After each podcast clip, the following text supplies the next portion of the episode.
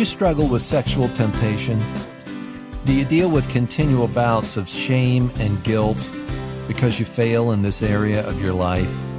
Where do you go to share those struggles that you have? Have you ever shared it with anybody?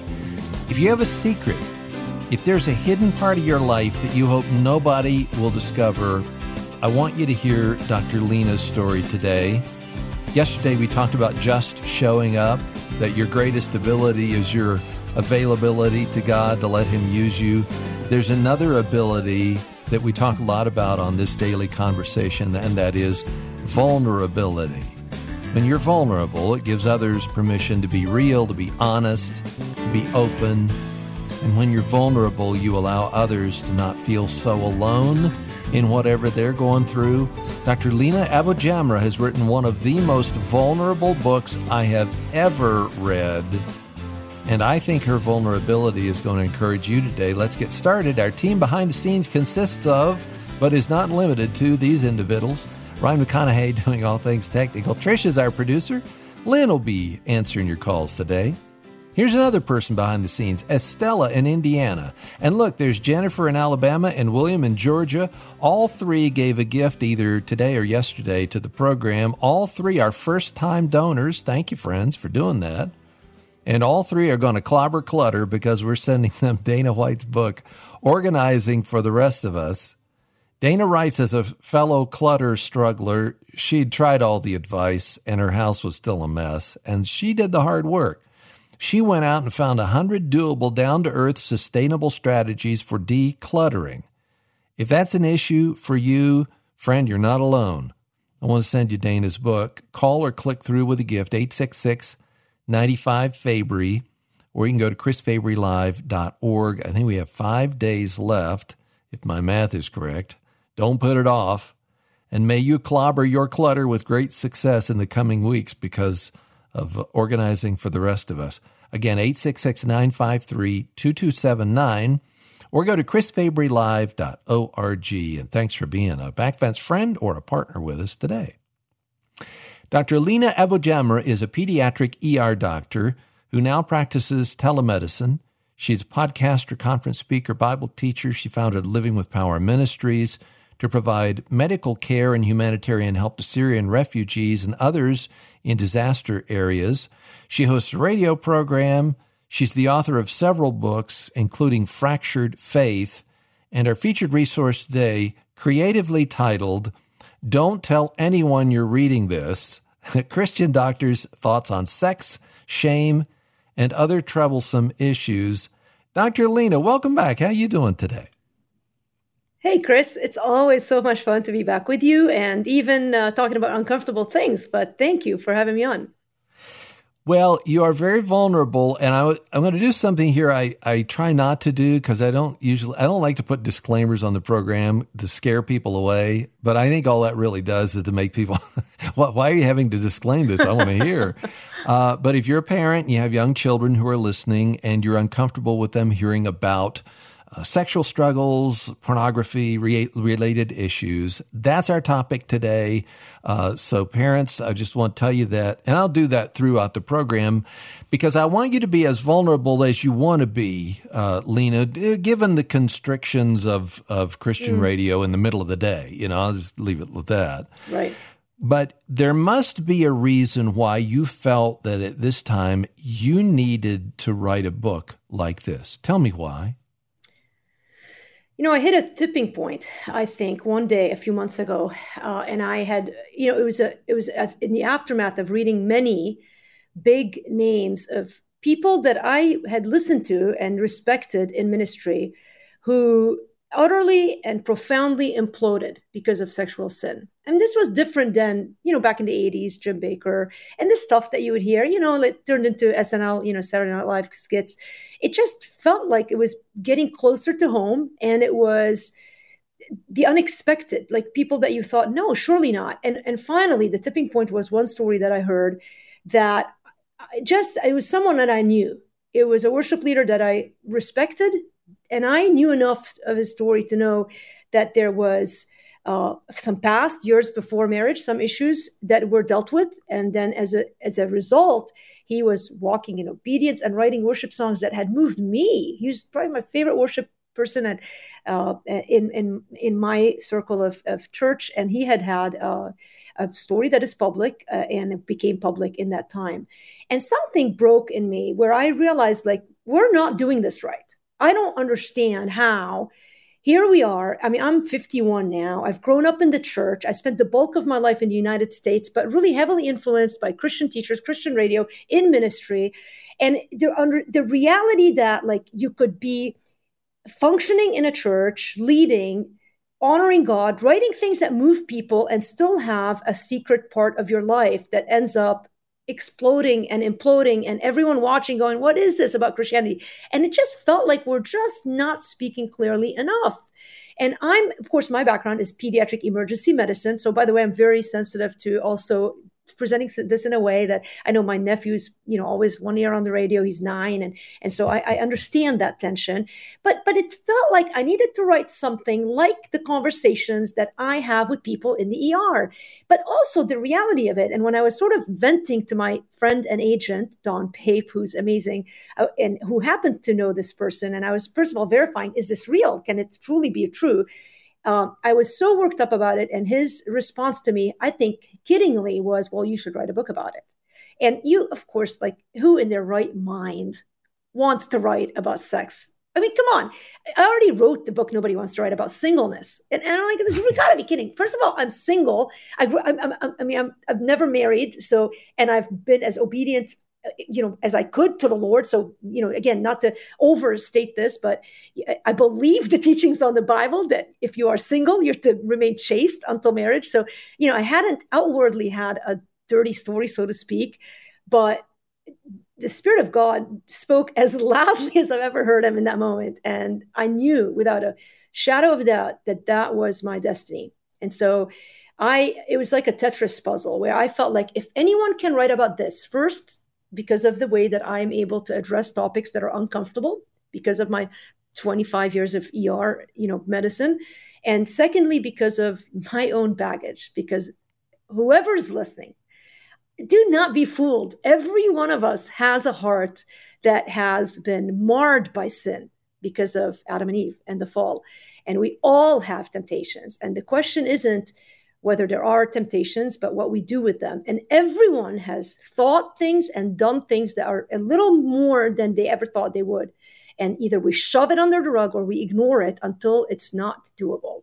And I knew that because I had a job in medicine and I wasn't, I was an independent agent, a free agent, so to speak, I had the freedom to say things in a way that others couldn't. And honestly, Chris, I was sick of it all. I was sick. Did you ever just get to a point where you look at the world and go, no more, no more Satan? It just felt like like we have been brutalized by the evil one you know just like constant sexualization and temptation thrown at us. We used to be able to to protect like you wouldn't go to the store down the street or you wouldn't you know th- there was warnings on tvs like if you watched the show before a certain time you wouldn't be exposed to certain things. Or you had to get hbo to see it. And now it's like every single place we turn it's like sex sex sex sex sex and you're just you can't take it anymore.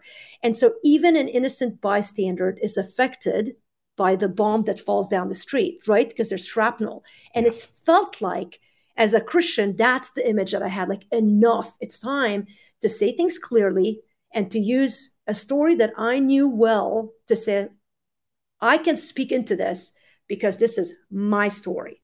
And I don't care what everybody thinks about me. What I care is, Lord, what do you think about me and what do you want to do in my life and so it's time to tell my story in a way maybe that i had flirted with before that i'd sort of insinuated in my b- books when you read about you know the, my story i think you can go back now and be like oh yeah but it was time to do it maybe a little bit more 2023 i yeah. think that's the best way i would say it the book is titled Don't Tell Anyone You're Reading This. It's by Dr. Lina AbuJamra, a Christian doctor's thoughts on sex shame and other troublesome issues. So when we come back, we're going to talk about some of those things that she reveals. It's part memoir and it's part just nonfiction looking at what's going on in the culture. I think you're going to be encouraged by her story, and we'll continue straight ahead on Moody Radio.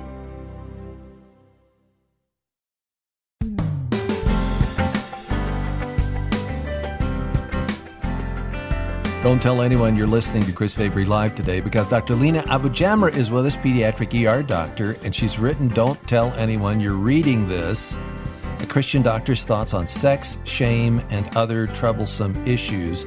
Here's a quote from the book I've spent my entire adulthood trying to convince myself that I don't have a problem with sex. But why would I spend so much energy on something that wasn't a problem?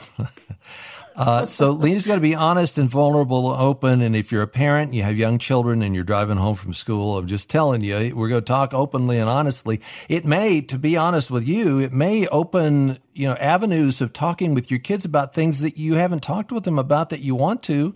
So I just want to tell you that here in the middle of the day. Um, is that is that true that you have tried your whole entire life, adult life? Trying to convince yourself that you don't have a problem with sex? Yeah, I mean, I think I think you know, I grew up in a in a Baptist church, gave my life to Jesus at a young age, on, wanted to honor the Lord. Like I remember, you know, desire to obey. So I'm not, you know, honestly, I've I've written this book for people like me, people who surrendered to Jesus, convinced He's the one, and aimed my life in you know after high school to go and pursue whatever it was that god wanted me to pursue believed in no sex before marriage, believed the Bible taught no sex before marriage. I now understand the purity culture of the 80s, but I grew up in Lebanon in the 80s. We moved in 87. And so, well, into the 90s and 2000. And so I don't know that I was marred by the purity culture, which if you're listening and you're not familiar, that, that was purity culture was this era in the US where, you know, the Joshua Harris era, I would, you know, overarch, you know, label it in a macro way of saying that was the era when you were told, like, if you honored God with your, you know, body and you didn't do certain things before marriage, then God would give you the, I guess for me, the man of your dreams, you know, and um, and your soulmate, and all those promises that ended up being really empty because that's not God's way. I mean, it's not a tit for tat. We're not in a contract with God. Like if we obey Him, He'll do certain things. But but there was that shadow over all of us. I think in that era of sort of believing somehow that if I just you know don't do certain things with you know in my dating life, and for me, I mean, it was easy because my parents didn't really give us a lot of freedom to date. My dad's rule was you become a doctor first and then you can date. And so in a way I felt like because of that, like I was off the hook but I had a secret life, in a sense, a secret place where all sorts of sexual sin grew. In fact, you know, when I wrote up that statement in the book, you know, I, I, I, I, the context is I'm talking to my therapist, and I say to her, for someone who doesn't have a sex life, I sure spend a lot of time thinking about sex. And her response was so on. She says, "You do have a sex life, you just don't have a healthy and fulfilling one." Hmm. I think this is immensely wise because I do believe God has created us sexual beings. Like it's not, you don't overcome sexual sin by saying, "Oh, I just don't have a sex life." That's that's silly. We're humans. We're created with hormones. We are meant to function a certain way, and and um, but yet we're broken, and we know that in Christ, before Christ, we we are born in a broken world, and I don't think we fully understand what that means and how the process of crucifying that flesh, how intense that is in life. I think we think the moment we say yes to Jesus, somehow all our previous desires just dissipate and then it's like oh la la la la la everything's great and happy. But but then you wake up with yourself and you kind of go well why do i still get mad? And why do i still overeat? And why do i still want to watch these things and enjoy you know acting out in a certain way sexually and on and on and on. And i think I, I don't think I think we we we give ourselves uh, ourselves a respectable label if we're not committing the really bad stuff if we don't have same-sex attraction if we're not you know trans or desire to be a different sex now that would be the era that we're living in. Back in the 80s it was like oh if you didn't divorce you were really good. But if you didn't divorce that didn't mean that you had a healthy sex life or a god honoring sex life. And so all of those nuances i think um, ha- i've had to understand and grow in understanding but as a but but moving aside from all the theory what that looked like in practical life because i think you know when you're sort of thinking about that well what does that mean? Well you know on the outside i didn't have sex. I'm a virgin. Initial a subtitle of this book was a, the sexual memoir of a 50 year old virgin. And so people can hear that. And if you're not saved today it's a point of ridicule. I think people are embarrassed to admit they're virgins in our era. Imagine, like, people joke if you're a virgin at 20. Imagine if you're admitting you're a virgin at 50. That's if you don't know Christ. But if you believe in the God of the Bible and you submit to the teaching of Scripture, then you might be like, oh, wow, she's not married. She hasn't had sex. That's incredible. Nobody's doing that anymore. And you'll sort of elevate these people. Maybe if you honor God and His Word, you might elevate that person. But that doesn't, again, you're focused on, on, on, on, things that our culture has construed when what God sees is past that to your heart. And ultimately, and I think John Piper has impacted my teachings, my life, and my his teachings have impacted my life deeply. And one of the things that he has said in the, that I've listened to again and again in the last six months is this concept that all sin is rooted in disbelief.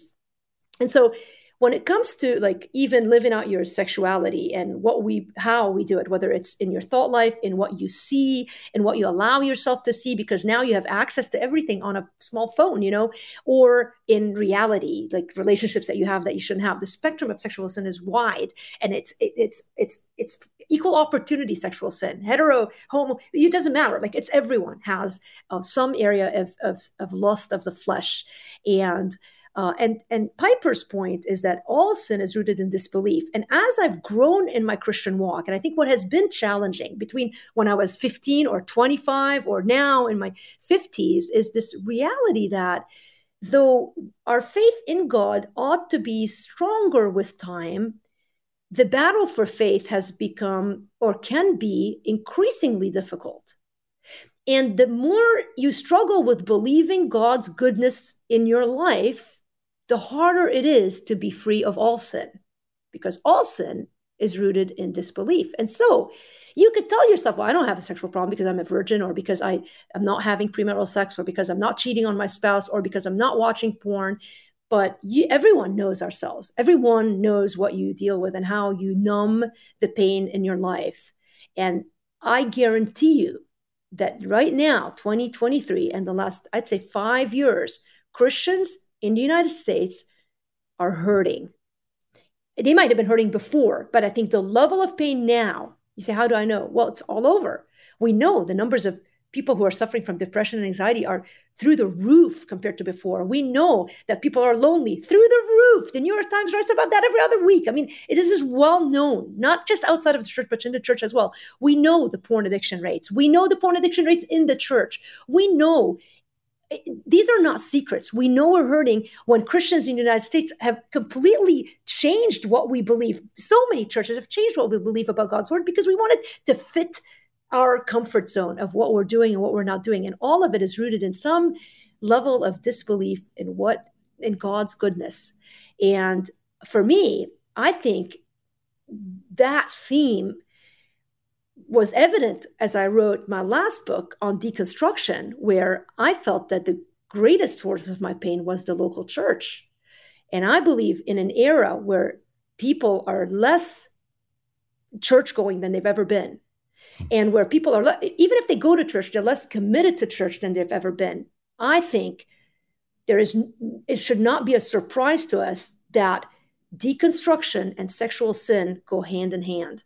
It is simply a natural product of hurt to turn to what satisfies the flesh to feel better for a moment because you're deeply wounded inside over people that shouldn't have wounded you. And I think that is a crisis in our churches right now. And that may be an explanation, this, this weird, you know, discommunity, lack of community that we have with other Christians that has fed the problem of just turning to whatever feels good in the moment to uh, feel less bad about what really hurts you in your life. And so those well, are the themes that God has been teaching me in the last few years that I think I've I've tried to explain in a I think in a in a much better fashion in the book. well, but you, I know it's a you, lot.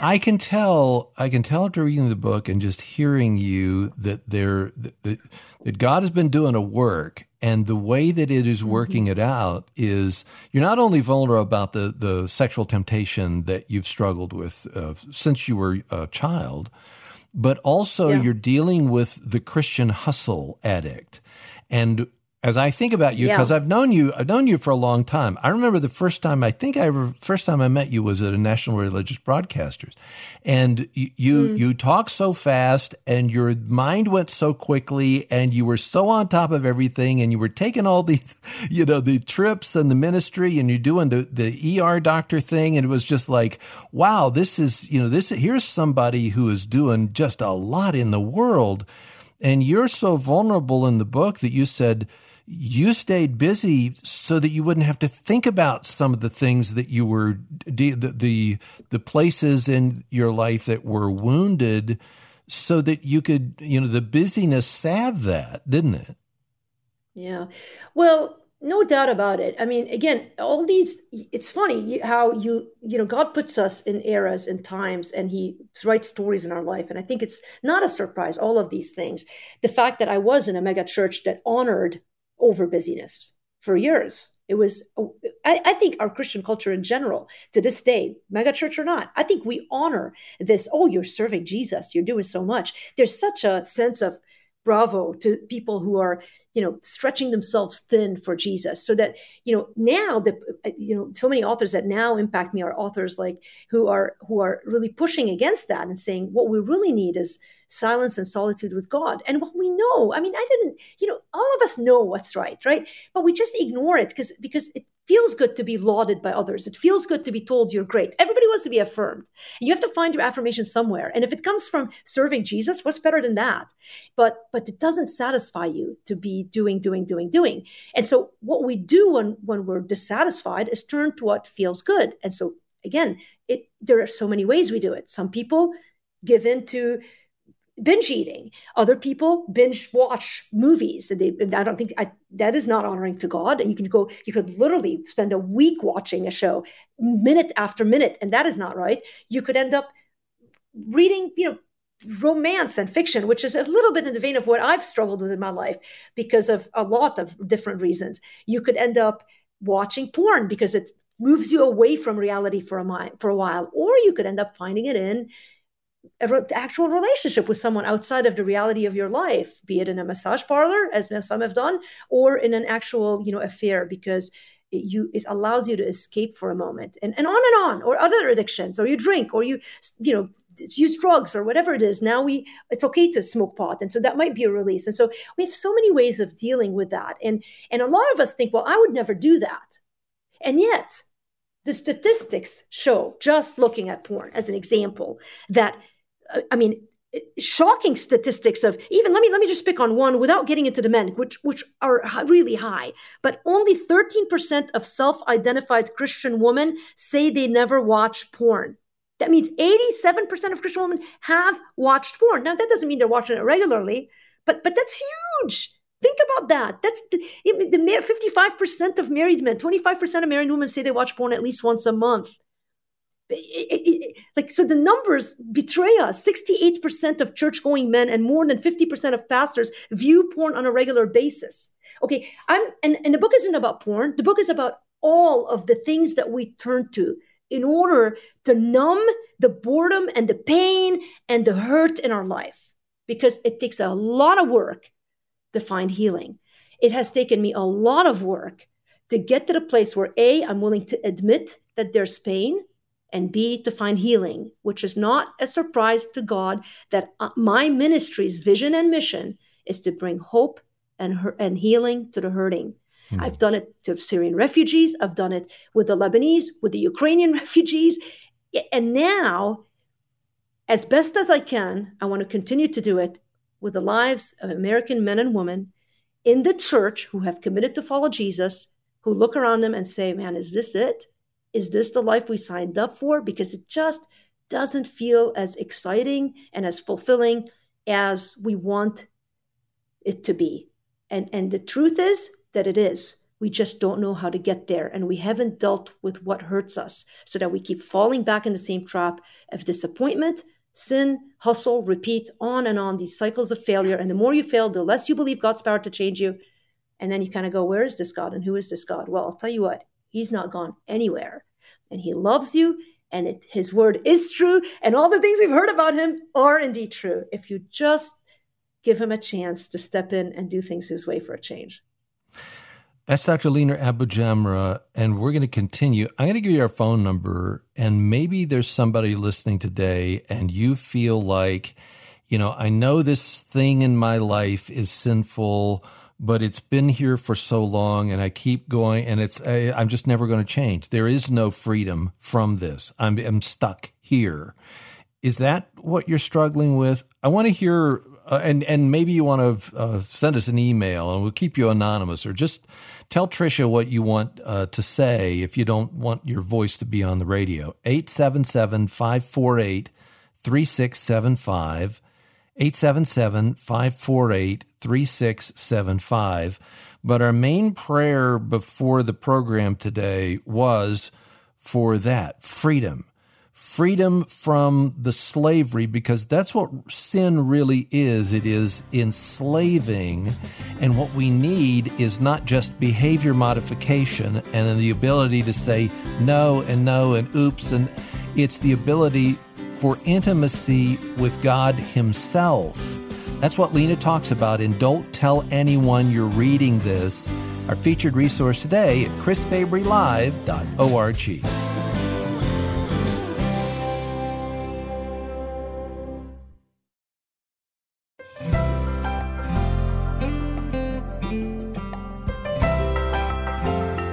talking about sexual temptation today, the shame and the guilt associated with it.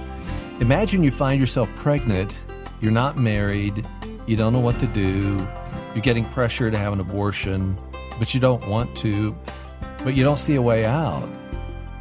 Imagine the weight of that. And then imagine what it's like to talk with somebody on the other end who's not judging you, who is caring, who, who's compassionate, a counselor who is at the National Pregnancy Decision Line right now. CareNet is a pro abundant life ministry that wants to see life for the baby, absolutely, but also life for the pregnant mom and life for the father of that baby, life for everybody who's involved. You can find out more about them, the Pregnancy Decision Line, and the ministry of CareNet by clicking the green CareNet button at chrisfabrylive.org. Right now, I just went to the uh, website. There's a pledge you can sign against the National Abortion Hotline, which is kind of the antithesis of what CareNet does. You'll see more about that when you click through today. Go to chrisfabrylive.org and click CareNet today. Dr. Lina AbuJamra is with us today. She's written a really vulnerable book, and I'll say again to parents, if you have kids in the, you're just tuning in, you have kids in the the car with you or in your house. Um, don't tell anyone you're reading this is about sex, shame, and other troublesome issues, and we're going to talk about it. So just wanted you to know that. Tell me, Lina, what happened when you sat down with your counselor? You had decided this is going to be the day when I tell my counselor my besetting sin, what I have struggled with for decades at that point, I think. What went through yeah, your mind, and how'd you t- talk about that? Well, and well, in a minute, well, it's it's it's not that it finishes. You have ongoing. The temptations don't stop. The struggle doesn't stop. I think this is the naive part of of of so many Christians. Like my like, I think you think that it's eventually going to stop, and that's victory. Victory is not that temptation stops or that the struggle becomes easier. Victory is that you learn where to turn, but you can't do that until you are able to process what's going on and why you're doing what you're doing and which is why i spend a lot of times in the book talking about the why. But you know so so i mean my scenario practically speaking you know you're like many people probably who um, go to church you you there's always one or two areas that we struggle with. You know it's always like the guy who loses his patient it's his you know anger issues or you got the person who you know might do, whatever sin areas you know drinking you know or or or porn you know or whatever sin area that we gravitate towards. Or maybe your sin areas that you don't give yourself to your spouse and that's you know that's the way you control situations. And so you go to church and the pastor preaches about it and and and and, and they preach about sin and you raise your hand and you want to change. And and so that's like my story story. You know, I wanted to honor the Lord. And I, I, I went, you know, I started a ministry. I'm teaching the Bible. But like there's this little, and by God's grace, my sin didn't become, you know, there's like you mentioned just now, the woman who finds herself pregnant. Honestly, it's just circumstances that I didn't find myself in that. If I had the right circumstances, I might be that person in that story. But so you live your life sort of with this bear on your shoulder, constantly telling you you're not enough, that, you know, all the bad things that are happening in your life are because of that sin area in your life, whatever it is. And it can be worse than others or less than others. It doesn't matter. This isn't about comparing us to others. It is the reality of our conscience, whether it's in tune with God or just, you know, under the condemnation of the evil one, telling you you're never good enough, you don't deserve. You constantly interpret things by that sin and you confess and you try to change and you fail and you tell yourself i wish there was someone i could tell but who to tell and the longer you wait the more your spiritual resume grows, the harder it is to, be, to tell because who do you become like embarrassed and ashamed, and you can hardly look at people and say it and and also because a lot of us it's like sort of disgusting. Like you tell you know the things that you struggle with you're ashamed of because they're also like sometimes they're dirtier than you ever thought you would think and do. And and you might gloss over it. You might very much i mean who hasn't gone to a young adult or teen you know group and they're raising their hand i'm struggling with lust. You know of course every teenager struggles with lust. Like it's like you your you roll your eyes and you move on or the men in the celebrate recovery group. You know i mean there's like some things that we've also made respectable in a certain way in the church but but you're not really hitting those things that make you really ashamed. And so I went to therapy for something else. I went to therapy for a number of things. There was, um, I, I, was in that stage of deconstruction in my life, which was really when I was wrestling with God over His church and and and my relationship with His church because I was hurt by a pastor who had imploded and his leadership and his his failure really affected the way that I see God and I believe God. And I wrote Fractured Faith with Moody Publishers uh, about that topic. That book has touched so many people. I'm so grateful for the, the, the, second half of the story there. But those years were hard. And part of going to counseling was to deal with that. But also, I had some other personal family stuff that I needed to work through. And, um, and I, but I knew when I started going that there was a thing beneath the thing. And I, it's like anything. I started walking closer to the thing beneath the thing. And I, then I, you know, after weeks, even months, I, I started talking about my personal life and the, you know, my own prior broken engagements and also the loss of a, of a person that I thought I would marry back in my 20s that had hurt me far more than I had processed or accepted that it had.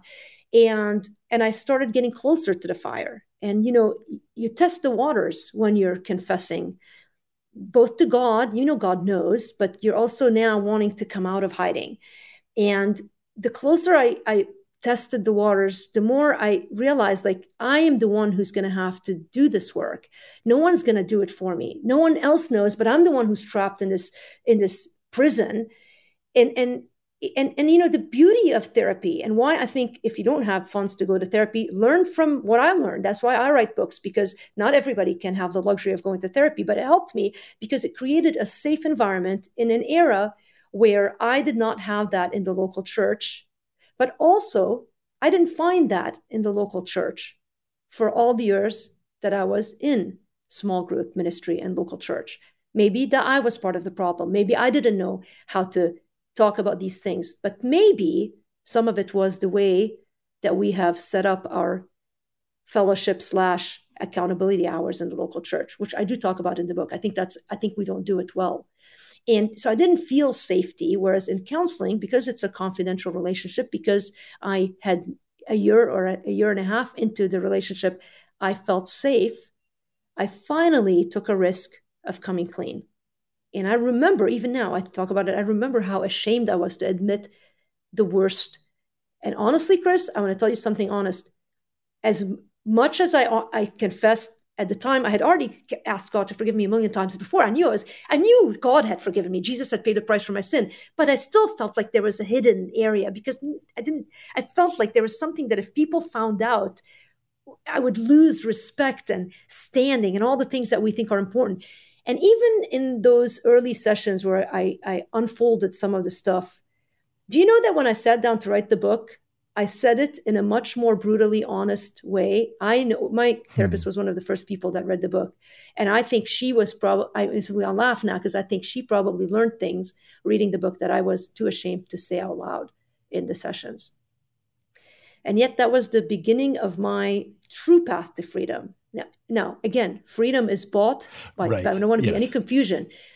Jesus paid the price for my freedom. If I died 10 years ago, still mired in this pit, you know, or three years ago before I had written the book, I, my future would still be eternally secure. It's not that I spoke to my therapist that cleansed me. It's not that I wrote a book to let every human in the world know that cleansed me. What cleanses me, what has cleansed me, what continues to cleanse me is the shed blood of Jesus on the cross on my behalf. But what has freed me is being able to walk in the light both before God and before men and women and whoever reads the book. And the beauty of fighting temptation is that there's power in being in the light. I don't see Satan as power, and I say this cautiously because I think Satan is like a roaring lion, walking about seeking whom he may devour. But the temptation and the struggle does lose its strength when it's brought to the light. We know that. Scripture tells us that and I have experienced it. That doesn't mean I don't have struggles that I need to crucify the flesh. I, I, joke. I t- this is my, my favorite line now when I speak. I, I, recently thought it up, and I now I say it every chance I get. But if crucifying yourself was easy, everybody would be doing it. But but we're hmm. not. It's why we're changing our mind in the church about all sorts of sexual sin. We no longer want to draw the lines that God has drawn. It's easier for us to make circles and soften the blows of whatever it is that we think should match the culture and make us feel comfortable. But at the end of the day, uh, the only way for us to live in freedom is to line up with what God wants and to start telling the truth about who we are and what we are and how deeply redeemed we are because of Jesus. Well, you're walking not only in the light, you're walking in grace, and you're not do it's not the self effort that gets you free. It is his grace, and I can hear that coming through your voice. I want to I want to read a question from our listener when we come back and get you to respond to it. You can find out more about Dr. Lina AbuJamra and her latest at our website, chrisfabrylive.org.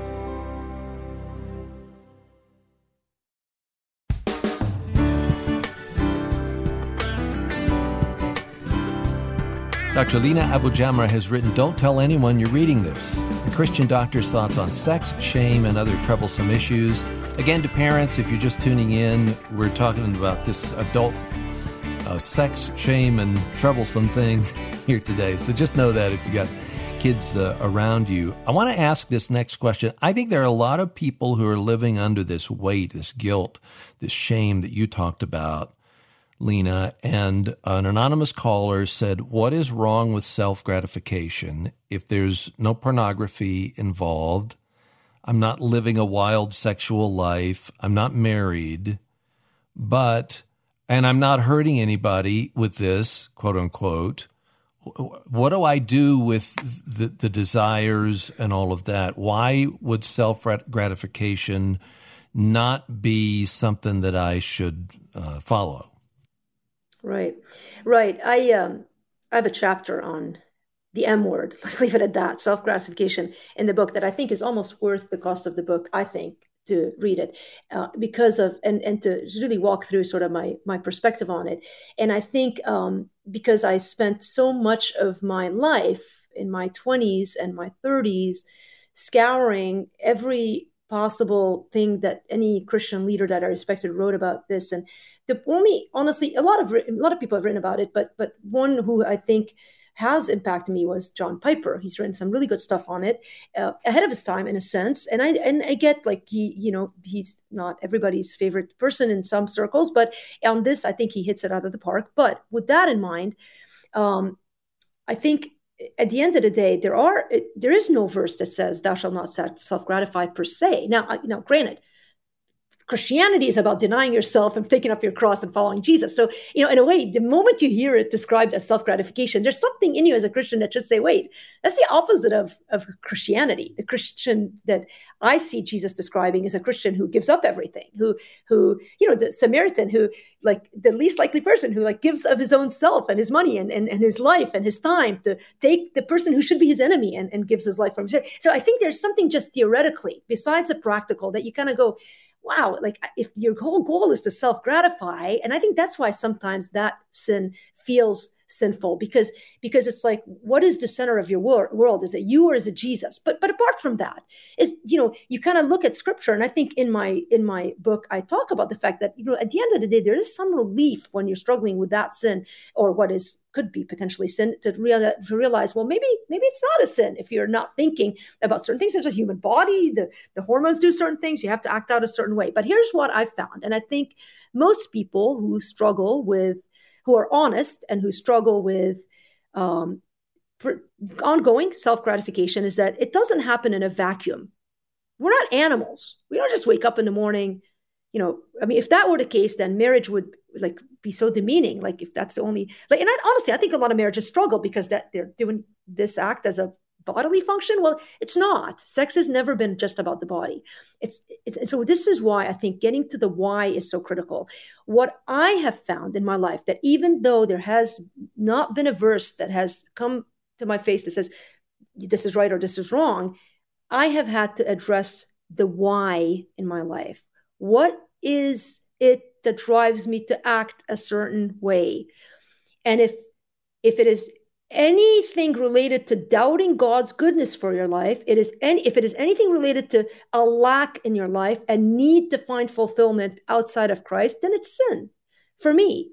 So if you are that person who's like, okay, you know, I'm just a bodily function, I don't ever have a sinful thought about anyone or anything, and I just feel good when I do it. Well, kudos to you. I had a guy send me a long email on his theory of why I shouldn't feel guilty about certain things because. And, and it doesn't matter. I have respect for that and I understand that. But A, I think it's impossible to continue to stimulate oneself without the mind going places that are wrong and eventually the eyes going places that are wrong. And and I think ultimately, again, you go back to this worldview are you living to gratify yourself or to gratify the Lord in a sense, and to, so to speak. And, and, and I would push it a bit further to say, find someone. You, you, know, like especially if you're a guy. I mean, I think still there's this. You know, I, I go back to sort of my book Thrive about singleness. I mean, if that's a single person who asked that question, I find I have a lot of compassion on, on single women because I don't think we're in a culture that still feels comfortable being the pursuer. And I actually think the men should pursue. And I know I will sound archaic and from the 1930s, but be that as it may, I believe like I already want to control everything. And so if I'm controlling, you know, going after a guy and asking them, first of all, I don't think it's biblical. I think the Bible advocates that the men be in, in that capacity, but that's a whole nother controversial, you know, conversation that Chris and I can have later. But regardless, if you're a guy and you're struggling with this, go look for a woman. There's plenty of single women. Like do what God has wired you to do. There is a place to do it.